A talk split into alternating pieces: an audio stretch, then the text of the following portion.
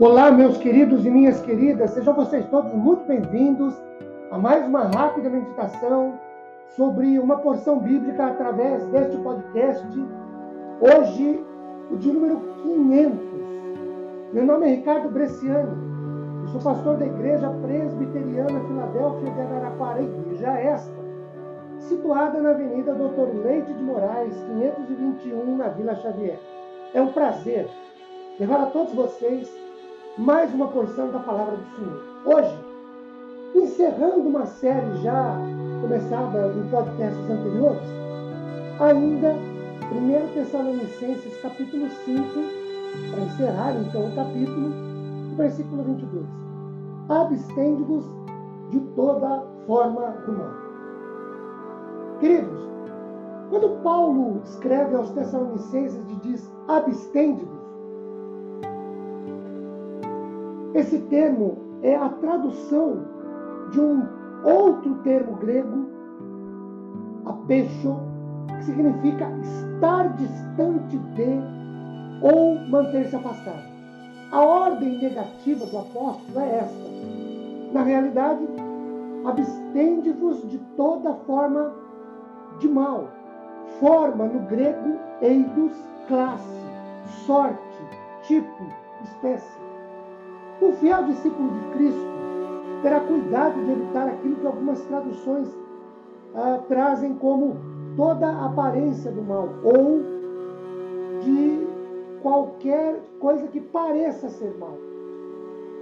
O que o apóstolo Paulo ordena é que os crentes em Cristo se mantenham distantes do mal, em qualquer forma sob a qual o mesmo se manifeste. O grego eidos indica espécie como uma subcategoria de gênero, pois o mal se manifesta de muitas formas, apresentando muitas tentações. O discípulo de Cristo deve ser significativamente sábio e ter, ter, ter temor de Deus para reconhecer e rejeitar a todas as formas do mal, como por exemplo, Davi que detestava todo o caminho de falsidade, conforme o Salmo 119, versos 104 e 108, e você pode conferir com Romanos capítulo 12, versículo 9. Precisamos nos cuidar no sentido de não nos contentar com vitórias parciais sobre o mal nem devemos apresentar desculpas pelos nossos fracassos num ou noutro ponto, apenas por termos obtido êxito em muitos outros. Afinal, o alvo da vida cristã é a perfeição, ou a santificação, a santificação madura, o amadurecimento da nossa vida relacional com o Senhor. Agora, isso só pode acontecer conosco na medida em que tivermos ajuda divina.